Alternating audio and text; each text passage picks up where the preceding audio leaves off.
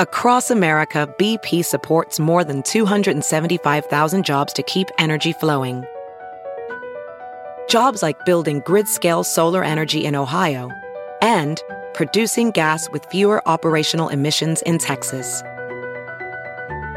It's and, not or.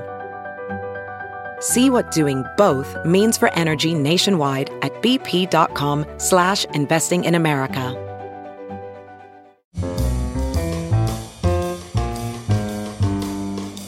This is Merriam-Webster's Word of the Day podcast for April 13th.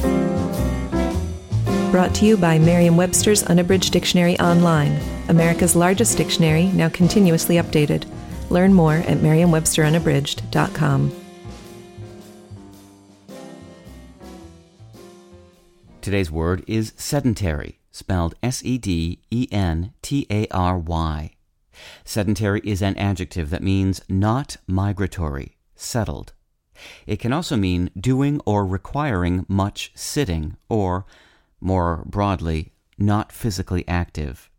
Sedentary also means permanently attached. Here's the word used in a sentence by Jessica Firger in Newsweek. It's well known that leading a sedentary life is detrimental to long term health and puts a person at higher risk for chronic conditions such as heart disease, diabetes, and cancer. But research shows that spending more time on the couch and less time being active is also a fast track to cognitive decline. English speakers borrowed the word sedentary in the late 16th century from Middle French, the word sedentaire, which in turn derives from the Latin word sedentarius.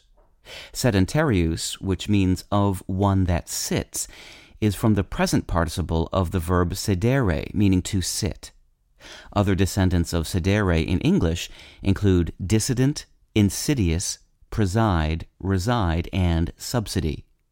Sedere is also the base of the rare word sedens, S E D E N S, a noun meaning a person who remains a resident of the place or region of his birth.